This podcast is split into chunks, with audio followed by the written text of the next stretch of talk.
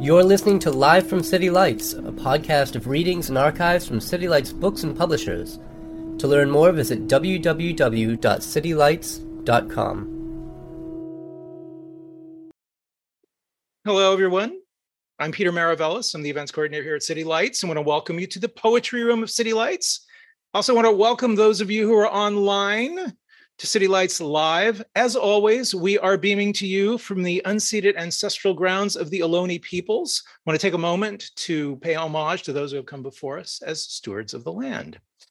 So, as many of you know, we are a publishing house as well as a bookstore, and especially excited when we get to celebrate one of our own books, as we are tonight especially when it is a book of poetry and in the Spotlight series. I am referring to number 22 already. And can't think of a better person than Evan Kennedy to be number 22 in this fantastic book called Metamorphosis. And he is just such a wonderful wordsmith and so lyrical. And I cannot say enough. And I'm going to allow Garrett Caples to do that. He is the poetry editor and senior editor here at City Lights. But also want to welcome Sophia Dahlin, who was number 20 in the Spotlight series. Who's going to be our backup tonight. For those of you online, we are posting the links with which you may purchase the books. Uh, so please do so, and you will get a signed copy nonetheless. So I will now turn it over to Garrett Caples to do the honors. Thanks, Peter. Uh, before we begin tonight, uh, I just wanted to acknowledge uh, uh, the recent death of uh, one of our longtime uh, City Lights editors, uh, Bob Sharrard. Bob and I shared an office in in the big office there for a lot of years, and he's always very supportive, and especially about the Spotlight series. so I'm just grateful and thank you, Bob. But I'm grateful for this. This is I can't I, I can't even tell you. I have prepared remarks. Don't worry. But uh, uh, we just had, we haven't been able to do this in a long time, and and these spotlight readings are always really special uh, for me. So, uh, uh, yeah, it's been a long time since we've been able to have a proper spotlight reading, and I almost thought I'd never see the day again. But here we are in celebration of Evan Kennedy's new book, Metamorphoses. To begin, however, I want to introduce our opening reader, Sophia Dahlin. Sophia's Natch was the 20th volume of the series manuscript was an unsolicited submission from someone I didn't know. She might have even sent a short sample rather than the full manuscript, which is what it said to do on the old website, but nobody ever paid attention to that. But I quickly asked to see the whole thing. And the poetry really knocked me out. The level of assurance and swagger there that often only comes after like a few books. But but this was this was going to be her first book. Uh, and that, you know, and that seemed like an issue just because it's hard in the trade press level uh, to to just shoot an unknown quantity out there into the into the trade. It's just professional garbage. Uh, but it's hard, you know, and and it's not that we've never done debuts, but it's they're rare uh, in the series. Uh, you know, and so I was just kind of struggling with that because I really liked these uh these poems a lot. You know, I kind of hemmed and hawed for a while. I I showed it to some other editors, decided to reject it. I retracted my rejection. I saw her give a reading, and I finally decided I couldn't live without publishing it. You got to take chances in this life. I just found out we need to reprint it. So, despite the fact that it came out in September 2020, it's done quite well. The pandemic prevented us from having an in person celebration at City Lights, and reading here is half the fun. So, I'm extremely pleased that she's here tonight Sophia lives in Berkeley. She teaches creative writing and leads workshops. And with Jacob Kahn, she edits a chapbook press called Eyelet. Please welcome Sophia Dahlin. Oh, I loved that. You guys ready for some unearned swagger? um, I'm I'm really I'm really so happy to be reading here tonight. Um, I think Evan Kennedy was one of like the very first poets whose work I fell in love with when I moved here, uh, seeking a life of poetry. Um, he made it look real good, um, and he still does. And yeah, I'm just I'm just so over the moon um, for this book, and yeah, for all your future works, Evan. Um, and yeah, it's it is really nice to be reading from Natch here because I haven't done that yet. So thank you, Garrett. Thank you, everybody at City Lights. Um, I'm gonna water myself. Mm. Legroom. Because my lights go slip, I treasure my regrets. Where the dial gets really wide, where fingers fail, and the snowbank slinks to glass. Green gestates hesitantly. I can understand, terrified of being ice but platefuls of lispy salad greens suggest idyllic patience with desire, a fielded or a hilly weight, skirt peeping hopefulness, flipping the woolly folds. Ease like a napping pilot, where the sea is dangerous. Or like sex is dangerous for the shepherdess. Mm, I'm not. I'm going to try not to go mm, in between on my poems, but but it's tempting. Uh, way up late. Uh, but an eye swole, an eye to the uppermost, whole lip in a circle, top ouette to the top part. What hoops to be apart? Oh, sip what's about to my bought honey, my purchases of luck, super elucidant emperor lup, and I'm putted to a plastic rest stop in the nice grass. My eye, eye, look up from little low, look at whole body hovering up above a bed without me. One month of hover. To be up at night, very high up, not where the beds, as the beds, not where the love weighs. But she who laps, lag, laps, bereft, Probably. Who'd'll do to be slotted and oily alone tea, one summer tightly afloat like knots, help ropes bob, new lemon. One moan to, an eye white. Mm, mm, oh, oh, I did it again. Mm. Oh, you know what? I'm just gonna lean in. Oh. A different sound per poem. Does the sound refer to the poem I just read or the poem I'm about to read? we don't know. this is actually why they didn't let me read here before. Had nothing to do with the pandemic. Okay, lovely heart. I leave my wallet on the lawn, then my heart changes. Blue wire in the grass, red wire, yellow wire, sick. My brother Sam makes sparkles. Break, born clean, but got dirt on though. A money holds me, home and house together, else my homed fit in my mother. Clipped grass does wet tally on my bare leg hairs, certainly green my wet wallet housed feels, scold um, opinions. I can buy carelessness, but I can't unimplicate that action. Oh, and I can't buy freedom but I can denude my wish list and get just very personal with my favorites. I don't know. Is polyamory anti capitalist? Or is it, she said, greedy?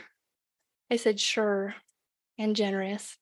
So generous as to take the self apart, to lie under my lover's fucking being like it's what it's like to be a bat.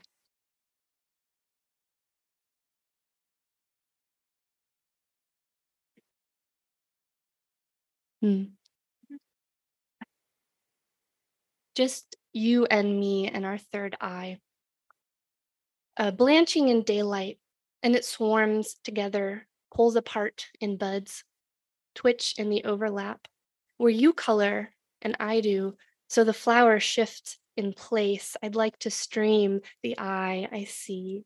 Your little palm fits in me deep and pulls a river down. OH. And this is for Brooke.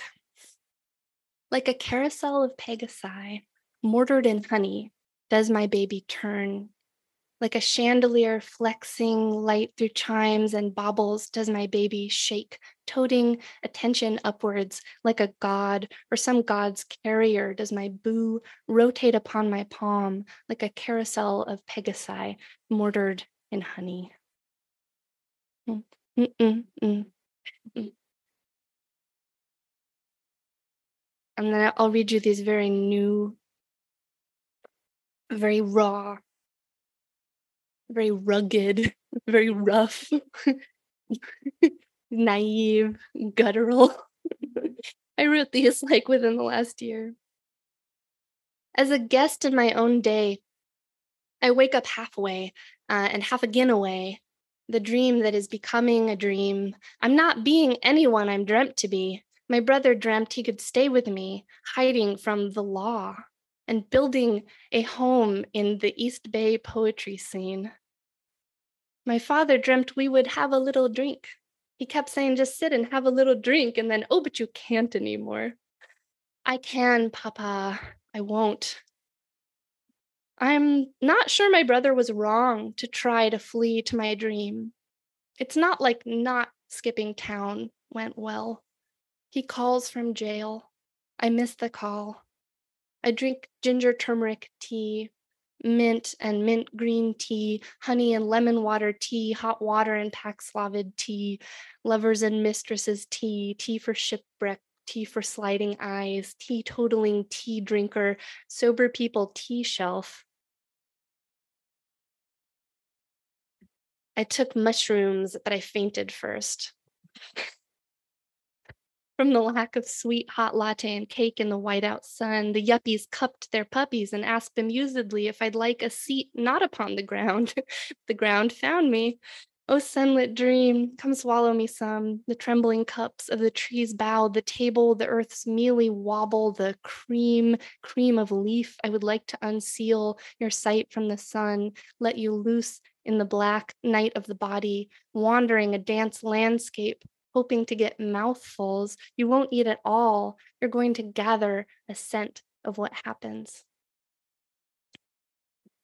Not having a coconut water, not with you. I am in Berlin and alive, doing all these wonderful things, like wanting to marry you and laughing till the urge leaves me. Germany is wet with yogurt and art.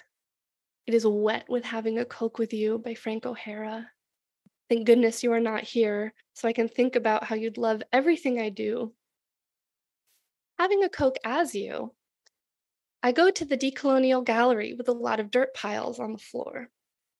And I go to the decolonial biennale exhibit with only a few. Savvy Contemporary, KW Institute. I do not drink Leolia Shragi's installation's coconut water the little girl offers me, although I am mistaking her for part of the exhibit about decolonizing gallery logic. She is just an unsupervised extrovert whose komm mit mir is radiantly impatient. Who is art and who isn't so of the moment? As a less Orientalist Frank O'Hara in Berlin, I am following the girl downstairs as she decolonizes the gallery logic, drinking the exhibit's Daeme coconut water Tetra Pak and unplugging the headsets. And if she isn't an actor, is she child of an exhibiting artist. She is a bored brown child in an art gallery telling me she made all the art. She is taking me down and upstairs and into the storage room and out. Like you, my love, I am easily led. How did such lambs come together and what will shepherd us? Last night on the phone, our computers, we hoped our love would defend us from predatory lovers. We wept and talked about our past abusers and how good the sex was. Sometimes I wonder if my friends think I'm a chaser. I think chaser sounds like an exciting thing to be, but disruptive of my deeper fantasy that I am a lamb who follows commands in German. And that you and I rolled together in a veil by chance to have the softest sex like a cloud tongue fucked by breeze the estrogen made your most tender faces float up to the surface again. So you are like a summer in Berlin.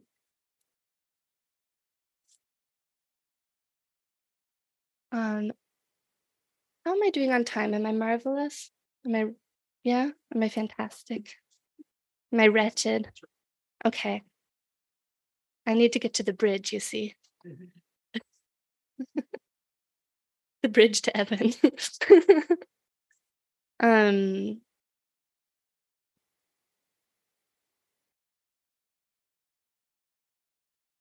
okay, then. No.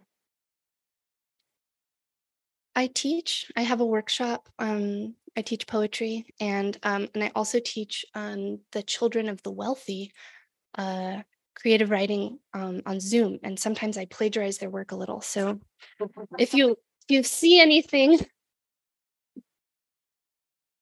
as a tip, um, so if you see anything like tremendously just new and original in this, it's it's a child who knows how to golf.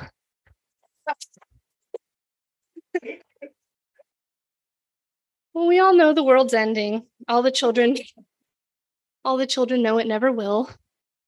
Music used to be better back when it was older. Now there's a lot of noise, and I have so many feelings about myself. Do not forget the revelations of childhood. People cannot hear my thoughts uh, inside your head turning. I stare at the pencil eraser with my yellow eye and my blue. There's a page you can turn into another life. I would be in a whole new house, and the couch would be a different couch, and the rug would unpeel a different rug, and the door would just be a friendly space. Why must I succumb to your timeline only to find out the 3D glasses were my biological eyeballs from jump? Are you writing about how I said writing used to be better? She said. And I said, No, I already wrote that part. Don't be mean, she said. I said, This isn't a poem where I say your name. Oh, yeah? What do you call me? I call you me. In the palace, the princess and the king might jail your touch of the plush red rug. Touch the red velvet curtain, however, you'll find you are in the princess's chamber, cleverly concealed, as a stage is concealed from the clueless audience. You are in a new city, you have an identical twin sibling, but you do not know what he slash she looks like. Or if the art of my era is good, or if I ever could know what I look like. Music to the cat ears outdoors, music to the heady hearer. I am certain the theater is worse for wear, if only because the palace does not fund it anymore. Now that the princess has her bedroom there, some of us want to seek the mean queen. Some of us want to live in dad's palace. All of the children ruling the dungeon, becoming king of the cats. I know it is not my job to pet cats or hold babies. I know the rose pineth not for my nasolingus. Nobody needs me to tell my girlfriend about her good body. As a child, I did not praise. I did not sing. I am not the one who holds the chalice of safety. I can only offer a bent clay wedge to sit on to make a shape. Glass beads can't hide the music from the spheres. Basically, they are avocados. If you like that avocados part, that was all me. Okay, Evan, this is the bridge. Tell me later if you think it was or was not the. I haven't read your book yet, so it's a guess. Oh well, it's been, it's been out for a while. Um, I read your poem in Harper's. Woo, my roommate subscribes. Yeah. yeah.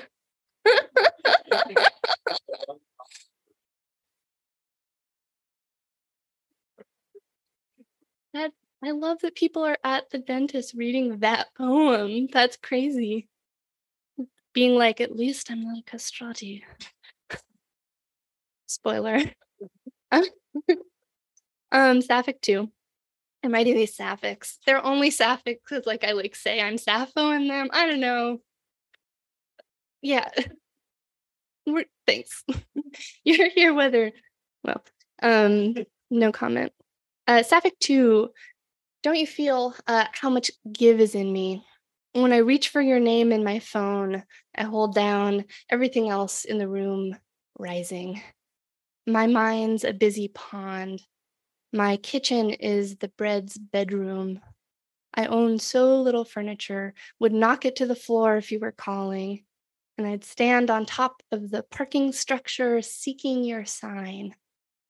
In narrow clouds, endured by sunset door, in my new phone's yearning for its service, in immovable concrete sleek like seals, in the red crease where my fingers join, I'm leaning for any sense that you might need me. Sappho probably went to the beach. Where are her shorelines, her waves, their colors? Was the ocean dark like apples? Did the apples cloud her bowl?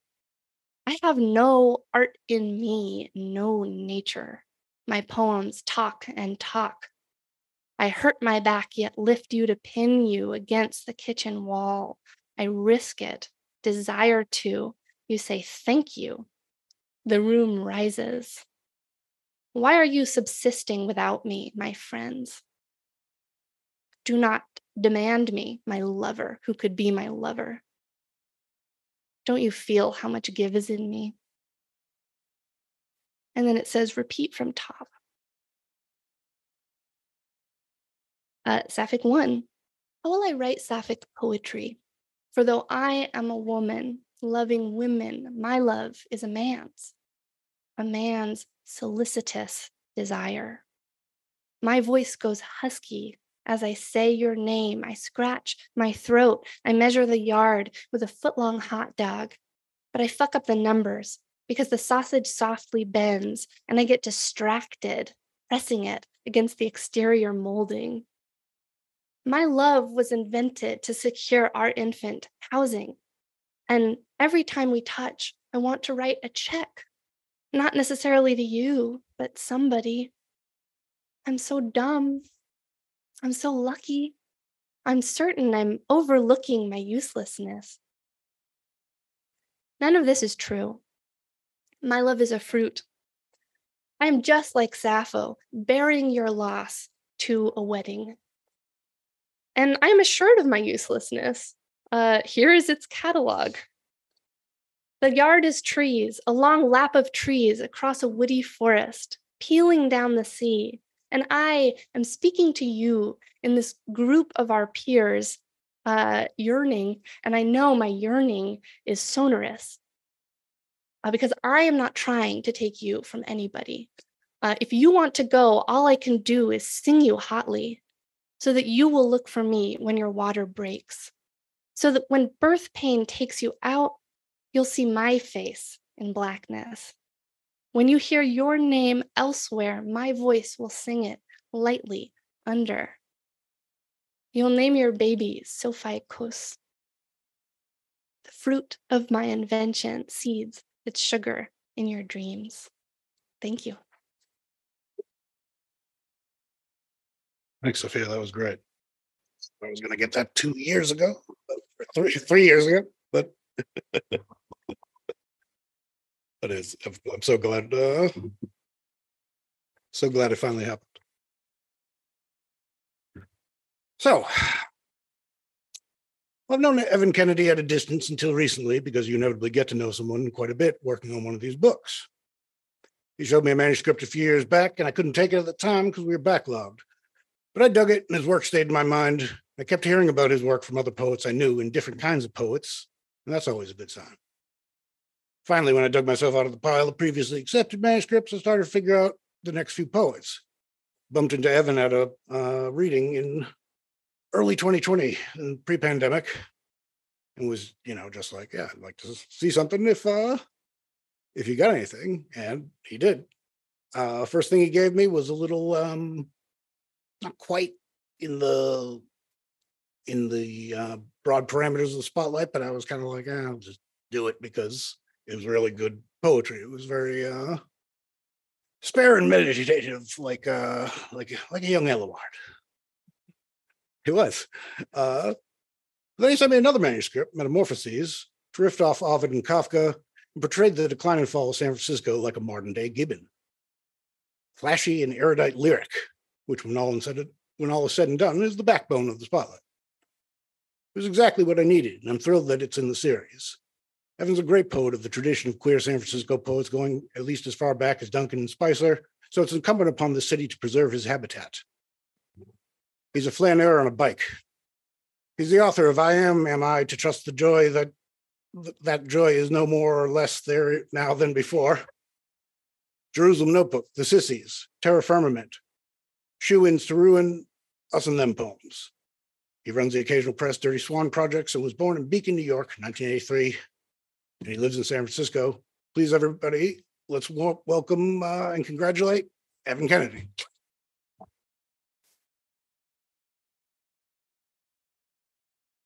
Help. I'm being chased through this infinite city, this dubious utopia. Pedaling my bike full speed past startup hells, I cough and gasp. My seducer is just behind me. If you ever need to escape, you don't dare look back or even blink. My thighs burn and cramp. My heart almost bursting when I swallow bugs splattered through my eyes. Sure, I bike fast, but this creep is my equal and headbutts my back wheel. I steady myself, then turn sharp on Duboce Ave against the wind. Onlookers panicked. Idiot, look out. Hey, that's a stop sign. My near collisions include a pricey stroller with overgrown toddler on iPad, a dog more expensive than my rent, a pissed off driver wearing that always tasteless LA Dodgers ball cap, Weaving between cars, honking for my death, I yell, Help! Teeth tear my ankles and calves, blood and spit flying. Then an ecstatic blast splits this terrible scene. One of my household gods hears me. Is it Bob Dylan in Malibu plagiarizing Juvenal? Shiva in Omkareshwar admiring the marigolds I offered? Is it exiled Ovid trimming his laurel crown? Or is it Franz Kafka looking on through the eyes of a stray dog? Whoever it is drops everything. And with my handsome spectral face in mind, they ask where, when, how. They know my name and devotion. I slip from the pedals, a tearing sound. My black converse rip open from toenails made into talons. Wings burst from my shoulders, ruin my goddamn new black jacket, spread and thrash the air so that a leap from my pedals lifts me off my bicycle. In winged society, I peek through Victorian windows, awful condos of steel and glass, transformations of the city I love. I want to give thanks, but I've lost my elocution and my boy killing charm. Tail feathers thrash in my pants, black denim slipping off my legs in tatters. Teeth lengthen, fuse, and sharpen. It's a slender beak for my new hunger. Maybe it's fine. Maybe I've outlived my life and its obsessions. Hmm. Unacquainted with my new species, I take to the sky. I take to the sky unthinkingly from Elgin Park. It's the block where Ronald Johnson, one of my favorite poets, lived. My failed assailant is raging below me, kicking my bicycle. To me, it's useless. I won't recognize it tomorrow. Seducing my reader.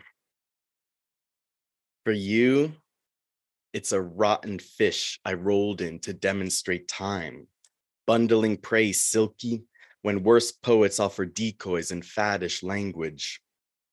My singing slickens canopy nests, spotted by eyes, waking gardens blind sensation. I blush watching you read me. Put down my book so I can approach and pulsate with experience and observation. John Donne and other mating habits. The second flea, or maybe the flea part two. It sucked you and now me, not only this flea, but my chest hair's lice, the fungus constellating across your breasts, a wandering crab preferring your crotch to mine.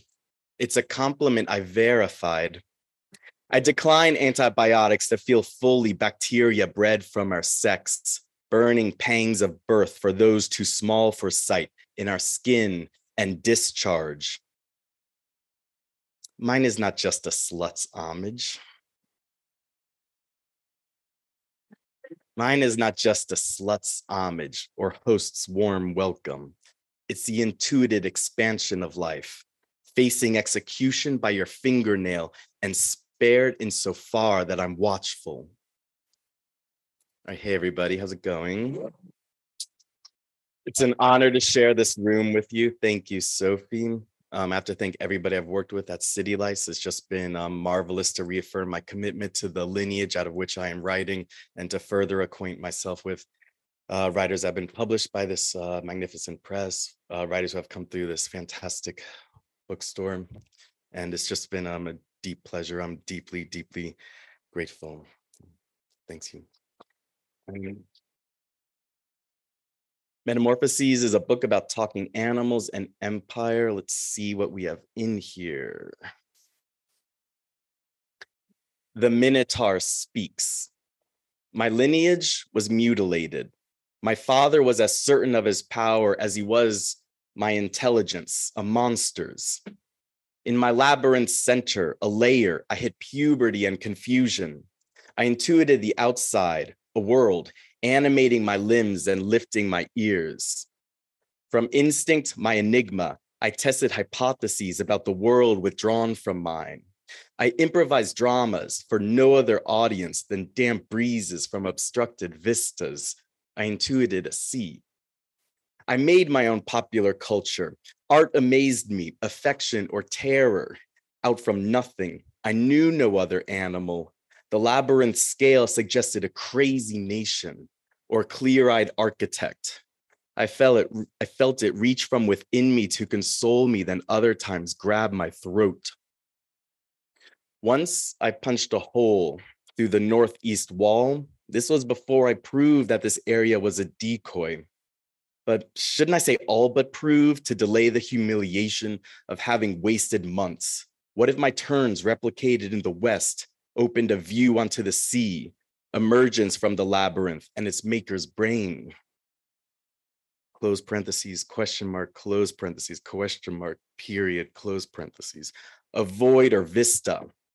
That's what the Minotaur fist shaped hole resembled. I responded by escaping to my center, my trusty lair, and shelving my plan. My maps, scratched onto leaves blown into my enclosure, were sequenced in reverse chronology then stored in a fissure that recently opened at my lair's western entry. My surrender was all encompassing. Consider that I saw the fissure as storage, but I missed that my labyrinth, without a keeper, was falling apart. I was too bored to follow its decline. Instinct and labyrinth, unlikely conspirators. Instinct and labyrinth alerted me of threats, but I did nothing like fortifying the walls or sleeping in a different corner. If I couldn't respond to instincts coded within me, forget that I was first of the species. Would I ever find a companion or even survive? My dream of revenge weakened to resentment and mistrust of my body. No longer attempting to escape, I almost floated above my labyrinth. Soon after, or years later, I looked up and no question, with my horns before me, my labyrinth would collapse under any direction I walked. I developed, again from intuition, a distant idea.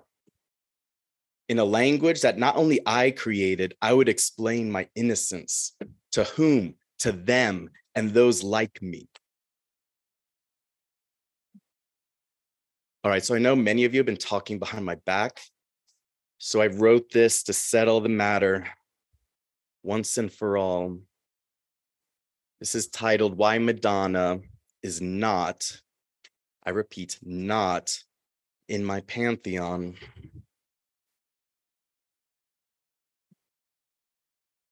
I was kicked out of her concert. I'm still so ashamed. Ryan was there I snuck from the balcony to the floor and touched her just lightly when she danced up the aisle. Her shoulders spanned my two hands.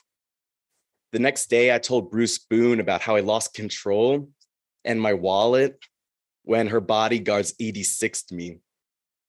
Oh, and Madonna's really tiny. Bruce, like a classicist, said, she must be from Southern Italy. I feel like young Ovid on his worst day. young, worst day. Young, young, worst day. Madonna was breathtakingly beautiful, even vulnerable. Couture black lace blouse, wig of taut brown curls. It affirmed my love for her, though not as I would like. She's only the richest person I've ever touched.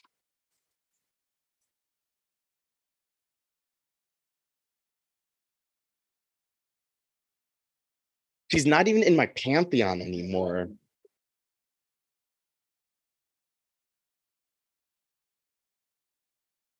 I'm going to create my own version of you.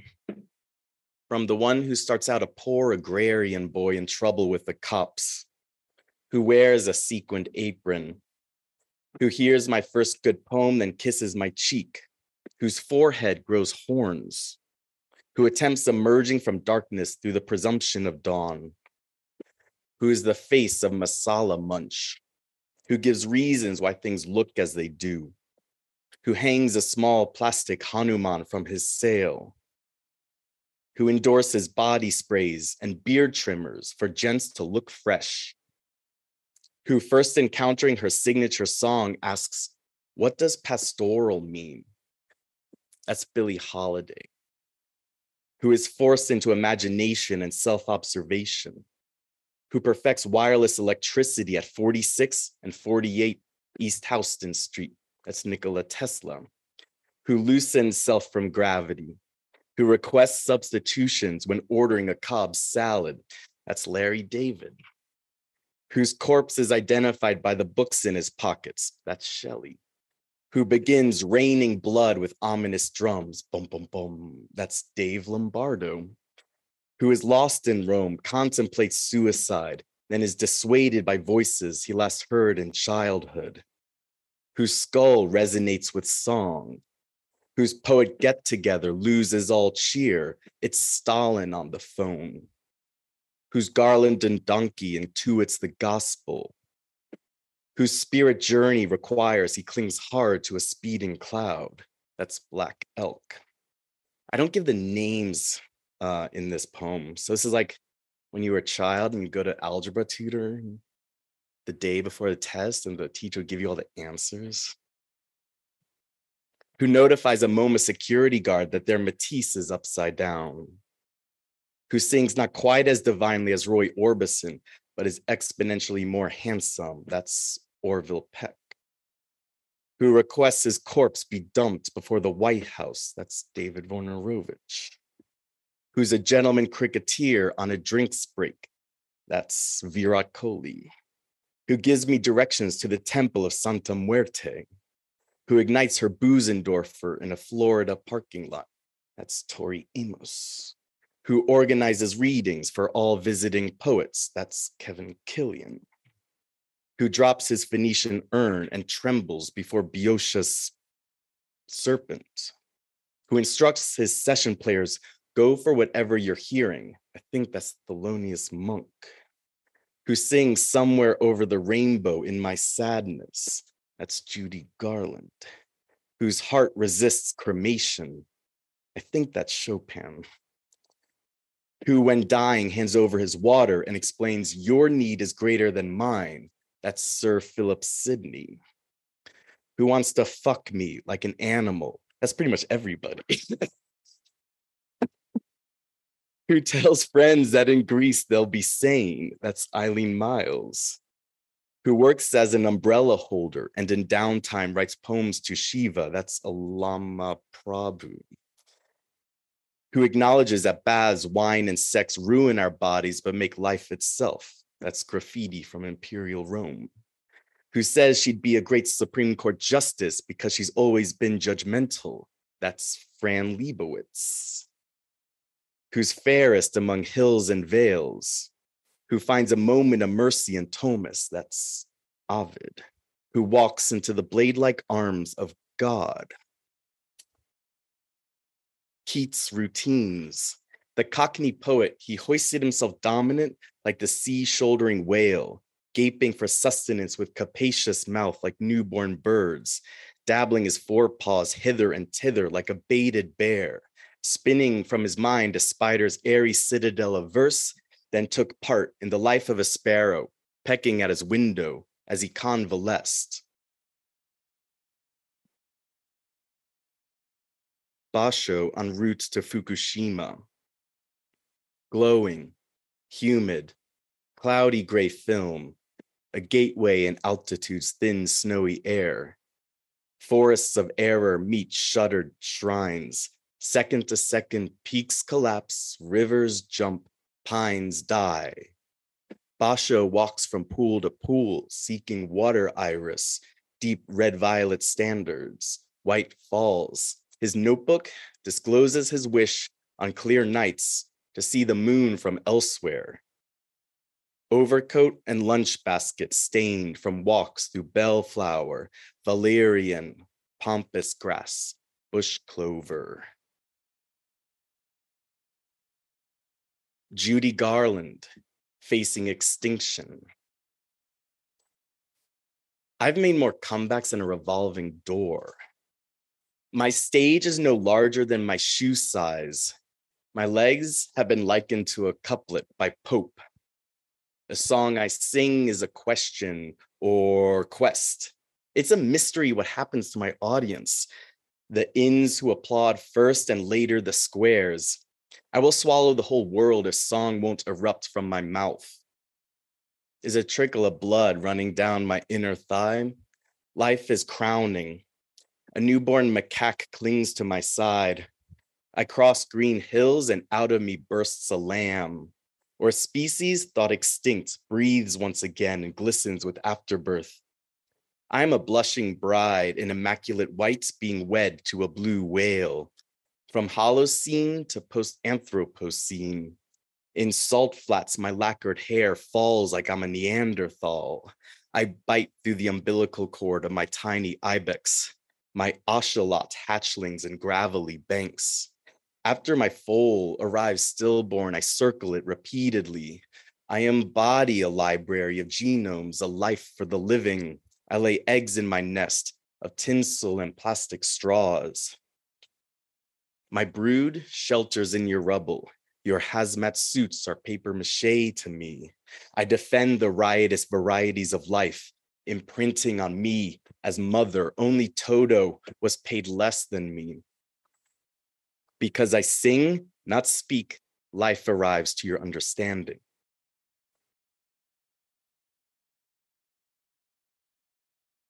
Gregor Samsa Jr.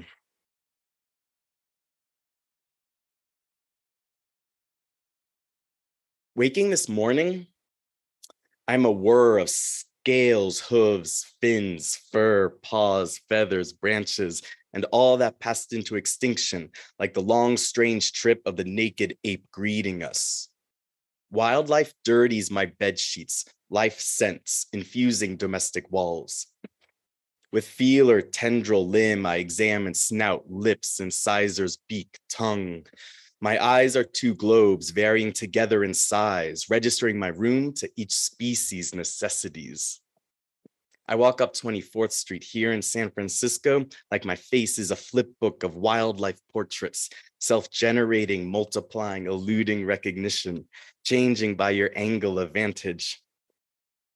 Made of light or made for its directing, I try to remain the fissure through which diverse elusive possibilities populations approach. In these attitudes, remote from matter, time circles back to kiss itself, to recollect itself for me.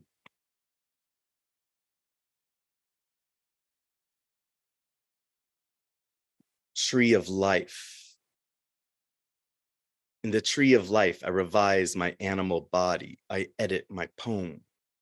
By unremarked changes, creation moves around and within me. Orbits animate nature.